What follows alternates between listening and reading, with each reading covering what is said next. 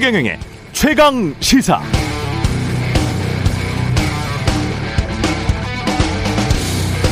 네, 어제 제가 오프닝으로 소수 대기업 재벌로의 부의 집중은 지난 수십 년 동안의 세계적 현상이다. 이런 말씀 드렸는데 이에 대한 미국 바이든 대통령의 해법은 뭘까요? 하나는 법인세를 올리는 겁니다. 대기업들 돈 번만큼 더 내라는 거죠. 또 하나는 부유층의 세금을 인상하는 것입니다. 연소득 5억 이상이면 세금 더 내야 한다는 것이고요. 주식 투자에서 이득 본 것, 자본 투자 수익에 대해서도 과세를 강화하겠다. 자본 이득세를 현재 20%에서 39.6%로 거의 두 배 가까이 올리겠다는 계획도 발표했었습니다. 게다가 기업들에게는 노동자들 임금 올려라고 노골적으로 말하고 있습니다. 기업들 이익은 사상 최고치인데 노동자 월급은 70년대 이후 가장 낮은 수준이다. 인플레이션 우려하지 않고도 노동자 임금 올릴 여지 충분하다. 없는 일자리 잡기 위해서 노동자들이 서로 경쟁하는 것보다는 좋은 일자리를 제공하기 위해서 기업들이 서로 경쟁하는 것을 원한다. 이게 바이든 대통령 말입니다. 소수에게 돈이 계속 집중되고 있는 최근 수십 년 동안의 빈익빈, 빈익빈 부익부 현상에 대한 바이든식 해법입니다.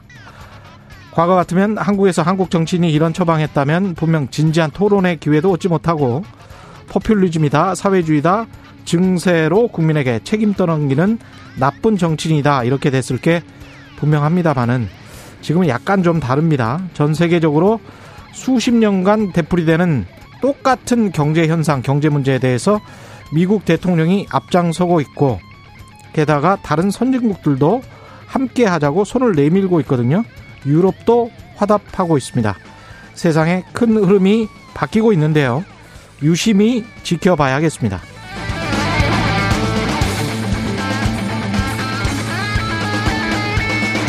네, 안녕하십니까. 6월 2일 세상에 이익이 되는 방송 최경련의 최강시사 출발합니다.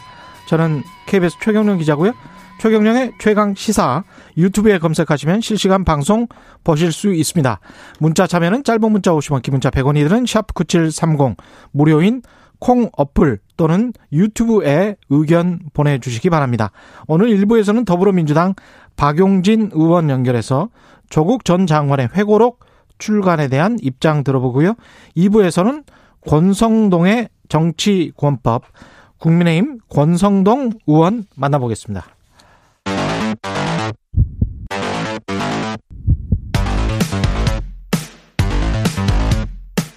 오늘 아침 가장 뜨거운 뉴스 뉴스 unboxing 네, 뉴스 unboxing 시작합니다. 민동기 기자, 김민아 시사평론가 나와 있습니다. 안녕하십니까? 안녕하십니까? 안녕하세요. 예, 민 기자, 김평 뭐 이렇게 짧게는 부르도록 하겠습니다. 예. 아 저를요? 예, 네. 괜찮습니까? 네, 뭐, 네. 뭐, 부르, 부르는 대로, 네, 들어야죠. 네, 제가 뭐. 네. 아니, 약간의 이 부캐, 닉네임 이런 게 있는 게 좋아요. 네. 네. 요새 유행이더라고요. 네, 네. 만들어 드리겠습니다. 제가. 그러면 김평으로. 최경영 기자님은 최 박사님 어떻습니까? 최 박사님. 아이, 저 싫습니다. 최 박사. 석사밖에 아니에요. 석사만 두 개예요. 석사 둘, 뭐. 최두 석사님. 네. 얀센 백신 돌풍인데요. 18시간 만에 접수가 마감됐어요? 어제 그 80만 예. 명분은요. 어제 오후 3시 30분에 선착순 마감이 됐고요. 예. 오후 4시 30분부터 10만 명을 대상으로 2차 사전 예약이 돼서 진행이 됐는데 예. 이것도 이제 마감이 됐습니다. 음. 90만 그러니까 명분이 다 마감이 됐는데 예. 그러니까 100만 명분인데 왜 90만 명분에 마감을 시키느냐? 얀센 백신이 한 병으로 다섯 명 접종하도록 되어 있거든요. 예. 그러니까 예를 들어서 37명이 접종을 하면 8병을 개봉을 해야 됩니다. 그러니까 음. 이것 때문에 개별 병원으로 공급되는 물량이 예약 인원보다 많아야 되기 때문에 그러네요. 예, 예. 여유분을 남겨야 되기 때문에 90만 명분으로 어제 이제 마감이 됐는데요. 음. 어, 예비군 민방위 국방 외교 관련자를 대상으로 한 얀센 접종 사전 예약 일정은 끝났고요. 예. 이번에 그 예약을 받지 못한 분들은 향후 일반 국민 접종 순서, 그러니까 7월부터 9월 사이인데 예. 이때 접종을 하게 됩니다. 김평도 지금 확보가 됐다는 걸로 제가 어제 예약에 성공했다는 얘기를 들었습니다. 예, 두, 얀센 네. 백신을 어떻게 야 두 분은 두 분은 이제 네. 너무 이제 그 고령이시라 더 이상 이제 나라를 지키는 그러한 네. 직위가 아니지만 네. 저는 아직도 이제 동네를 지키는 자랑스러운 이제 민방위이기 때문에 민방위이기 때문에 제가 진짜 네. 예비군 민방위를 부러워했던 적이 단 한 번도 없었거든요. 단 한 번도 없죠. 어제 하루는 정말 부러웠습니다. 사실 네. 저는 마음을 비우고 이제 집에 있었는데 4시 한 좀 넘으니까 속보가 오더라고요. 예. 남은 10만 명분을 4시 반부터 예약을, 예약을 받겠다. 어. 그래서 뭐 그냥 뭐 혹시 해서 네, 그렇죠. 혹시 시도나 해 볼까 했는데 이 4시 반에 해 보니까는 됐어요? 생각보다 너무 이렇게 좀 어, 잘 돼서 저도 저도 놀랐습니다. 그래서. 네. 야 축하드립니다. 그리고 예. 최강 시사에 출연하는 김수민 평론가. 예. 네, 어제 또 사전 예약에 성공했다는 소식을 제가 들었습니다. 야, 뭐 이거 이런, 최강 시사 특혜네요. 이런 평론가들뿐만이 아니라 지금 국민의힘 전당대회 출마한 이준석 예. 후보도 그 전까지는 뭐 파이자 백신이 최고다 뭐 이런 거 페이스북에 음. 쓰고 그랬는데 예. 얀센 백신 예약에 성공했다고 네, 글을 예. 올린 것으로 이제 네. 많이 보도가 나왔죠. 얀센 백신이 아스트라제네카 백신과 똑같은 방식인 거죠. 네. 예. 한 번 맞는 거죠, 그것도. 예. 대신에 네. 한번 맞기 때문에 네. 사람들이 몰리는 것 같습니다. 예. 저희 제작진도 남자들 다 성공했다는 거 아닙니까 지금? 아 그렇군요. 얀센 어제, 백신에 어제 진풍경이 예. 제 주변에 있는 민방위 예비군들 있지 않습니까? 음. 전부 지금 예약하느라고. 근데 성공률이 좋더라고요. 아, 예, 잘 됐네요. 예, 본격화되고 있습니다. 이 윤석열 전 총장 이야기 오늘 좀 많은 것 같은데 여러 가지 뉴스가 나왔네요. 그러니까 최근에 예. 어, 국민의힘 의원들을 좀 많이 만난 것으로 지금 알려졌는데요. 예. 뭐 정진석, 권성동, 윤희숙 의원을 만난 소식은 어제 이제 전해드렸는데 장재원, 유상범 의원 의원과는 통화한 사실이 공개가 됐거든요. 예. 유상범 의원과는 통화를 하면서 제3지대는 아니다. 음. 신당 창당을 하지 않는다 이렇게 말한 것으로 전해졌고요. 장재원 의원과 통화했을 때는 음. 어, 몸을 던지겠다 이런 말을 했다고 합니다. 그러니까 제3지대론을 띄운 김종인 전 위원장이 약간 좀 난, 난처하게 됐습니다. 그러니까 이게 이렇게 예. 전방위적으로 전화를 하고 예. 국민의힘 의원들에게 예. 그리고 정진석 의원과의 통화에서는 뭐 자기 장모 이 의혹에 대해서 예. 10원 한 장 남에게 피해 준 적이 없다고 한다. 비즈니스를 하던 사람인 것이다. 이렇게 해명했다고 하고. 이게 지금 내 장모가 사기를 당한 적은 있어도 누구한테 10원 한 장 피해 준 적이 없다. 내 장모는 이런저런 사업을 하던 사람일 뿐. 이게 진짜 워딩인지는 정진석 그렇죠. 정진석 의원의 전원입니다. 전원이니까. 네. 그렇습니다. 뭐 이거는 다시 한번 확인해 봐야 돼요. 그렇죠. 네. 이런 식의 어떤 음. 장모의 사건에 대한 해명을 했다. 요거는 음. 근데 어, 어느 정도 사실이겠죠. 예. 워딩은 다를 수 있어도. 예. 이런 얘기하고 그다음에 또 JTBC 등의 이제 보도에 의하면 종로와 광화문에 대선 캠프 차례 장소도 알아보고 있다. 뭐 이런 얘기 나오고 음. 이런데 지금 이제 국민의힘 전당대회에서 또 가장 뜨거운 쟁점 중에 하나가 대선 어떻게 치를 거냐. 여기에 지금 중심이 가 있는 거잖아요. 그래서 그렇죠. 나경원 주호영 후보의 경우에는 음. 음. 충분히 외부에서 이제 후보들이 이제 좀 참여할 수 있을 만큼의 어떤 그러한 체계를 갖추고 나서 좀 연기가 좀 되더라도 충분히 많은 사람들이 참여하는 형태로 치러야 된다 이렇게 주장하고 있고 음. 이준석 후보는 그런 거 신경 쓰지 않아도 된다 그냥 예정대로 그냥 가야 된다 그래야 이제 밖에 있는 사람들도 빨리 온다 뭐 이 주장을 하면서 대립하고 있는 건데 네. 이런 거 버스론이죠. 버스. 그렇죠, 네. 그렇죠. 버스는 정류장에서만 서면 된다 이 얘기를 음. 하고 있는 건데 그러다 보니까 이 이준석 후보의 주장에 대해서 뭔가 윤석열 배제론 이런 걸로 이제 쏠리는 거 아니냐 이런 이런 의문들이 있거든요. 그래서 윤석열 전 총장의 행보도 그래서 지금 빨라진 거 아니냐 이런 음. 해석들이 나오고 있고요. 예. 또 하나 재미있는 보도라고 제가 생각이 된 게 오늘 한겨레 보도였습니다. 이게 제목이 이제 김무성 전 대표하고 이준석 전 최고위원이 만났는데 잡아뗐다 이게 제목이에요. 예. 안 만났다고 잡아떼더라. 어. 두 사람이 이제 만나서 이런 얘기를 했다는 거죠. 김무성 전 대표가 윤석열 전 총장이나 안철수 대표가 당에 들어오는 거 배척하지 말아라 이렇게 얘기했더니 이준석 예. 전 최고위원이 음. 그 사람 들의 입당을 반대한 적이 없고 다 환영한다 이렇게 대답을 했다는 거거든요. 예. 근데 김무성 전 의원은 굳이 이준석 후보를 만나서 이 얘기를 왜 했는가 상당한 의문이 들 수밖에 없죠. 아니 원래 반대했어요? 반대가 아니라 김무성 전 의원은 네. 알려지기로는 예. 이 평론가들 사이에 알려지기로는 주호영 후보를 미는 걸로 알려져 있는데 아. 네, 알려져 있는데 왜 이준석 후보를 만나서 아, 이 윤석열 안철수를 적대하지 마라. 왜 이렇게 얘기를 했는가.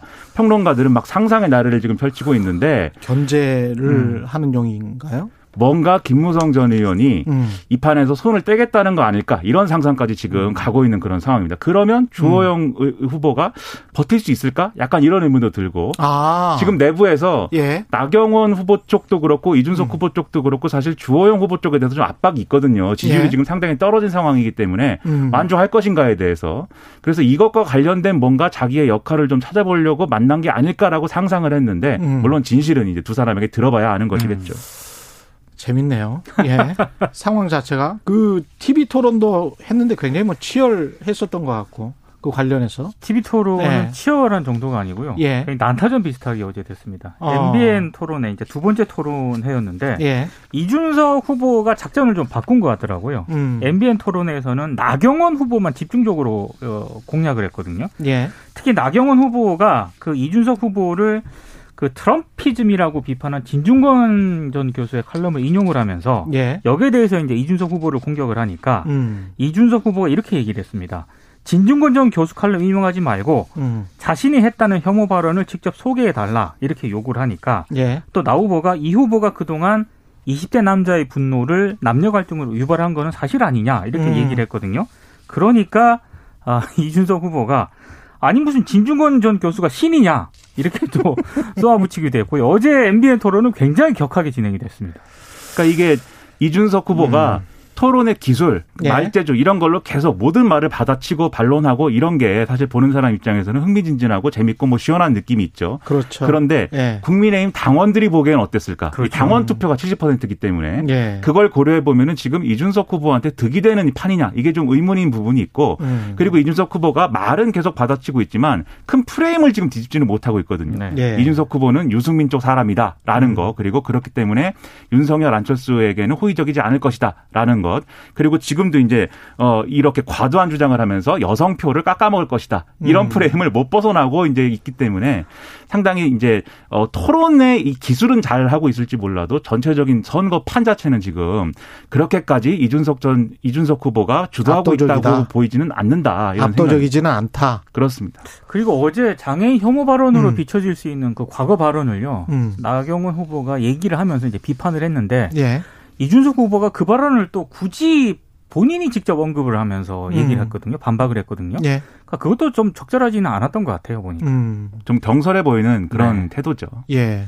송영길 더불어민주당 당 대표는 오늘 마침 이제 조국의 시간 이 책이 나왔기 때문에 네. 조국 사태와 관련된 어떤 사과를 할 것이다 그런 보도들이 나오고 있네요. 어제 이제 국회에서 비공개 최고위원회의가 네. 열렸는데요. 네. 조국 사태에 대한 의견을 교환을 했고 어, 송영길 대표는 일단 사과를 하겠다라는 입장을 밝혔는데 일부 참석자는 반대 반대를 했지만 음. 송 대표가 직접 당의 공식 입장을 밝히기로 결론을 냈다고 합니다. 예. 입장문도 예. 송 대표 본인이 직접 작성을 하기로 했는데요. 이른바 그 조국 사태에 대한 사과는 물론이고 박원순 오고돈 전 시장의 성비위 사건이라든가 예. 부동산 문제 등에 대한 민주당 대응까지 사과를 하는 것도 검토를 하고 있습니다. 그러니까 조국 전 장관이 한 행위라든가 음. 뭐 여러 가지 뭐 예를 들면 지금 재판에서 다소 이제 유죄가 나온 뭐 이런 혐의 뭐 이런 사실들에 대해서 당이 사과를 할 필요는 없겠죠. 그런 예. 것들에 대해서 사과를 할 필요는 없겠지만 음. 지금까지 당의 대응이나 이런 것들은 분명히 이제 유권자들의 평가의 대상이기 때문에 이건 뭔가 입장 정리를 하는 게 필요합니다. 그래서 첫 번째 조국 전 장관이 과연 그러면 그 당시에 법무 이 여러 가지 뭐 억울한 점도 있겠고 뭐 음. 과잉 수사의 대상이 되기도 했겠고 여러 가지 뭐 그런 점들이 있겠지만 그런 거 다 따져서 과연 법무부 장관으로서 어울리는 그러한 내용이었는가 그런 이제 의혹들이 음. 그런 것들에 대한 어떤 생각을 먼저 해야 될 것 같고 그렇기 때문에 그걸 중심으로 해서 그동안 당이 대응해 온 것들 조국 전 장관의 문제를 얘기하면 잘못은 했지만 이렇게까지 될 일이었는가 이렇게 얘기를 하면서 검찰 개혁이 더 중요하다 이렇게 반응해 온 것들 음. 그런 것들에 대해서 그것 그런 대응은 결과적으로 잘못됐다는 입장 표명이 필요하다고 저는 생각을 합니다. 예. 공정성에 관한 국민들의 마음을 이게 근데 공정이라는 게 정말 꿈 같은 거라서 그렇죠. 예, 영원히 인류 역사에 고, 완벽한 공정을 이룰 수는 없겠지만 그래도 정치인들이 어떤 가치, 공정이든 자유든 평등이든 국민들의 마음을 일정 정도 이렇게 어루만지는 그런 거는 필요하죠. 그러니까 이 사태를 예. 직시할 필요가 있는 건데 음. 국민들이 예를 음. 들면 음. 조국 전 장관의 비판적인 이런 국민들이 예. 검찰 개혁이 싫어서 이제 그러는 거냐? 그렇지 음. 않습니다. 검찰 개혁이 필요하다고 생각을 하면서도 그것과 그거는 그렇죠. 별개예요. 그렇죠. 그렇죠. 그런데 예. 계속 민주당이 이 두 가지를 섞어서 얘기를 해온 측면이 있거든요. 그렇습니다. 이 정리를 해 한번 해줘야 됩니다. 예. 관건은 수인 것 같아요. 얼마나 음. 조절을 잘 하느냐. 예.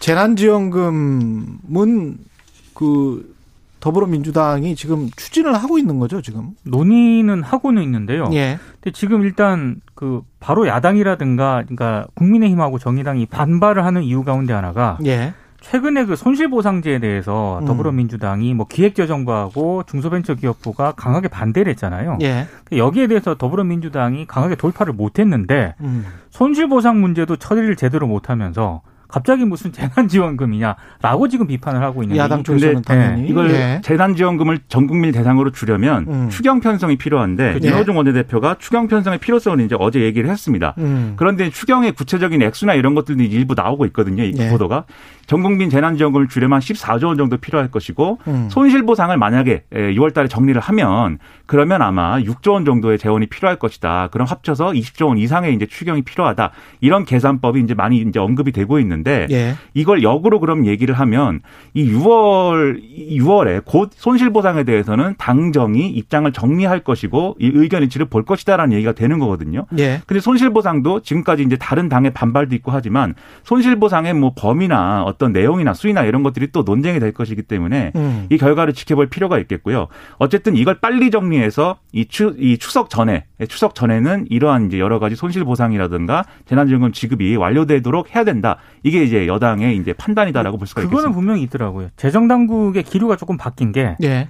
어, 생각보다 세금이 좀 많이 들어왔다라고 합니다. 그래서 충분히 음. 어느 정도 여유가 있다라는 그런 판단을 한 것 같다 이런 분석이 나오더라고요.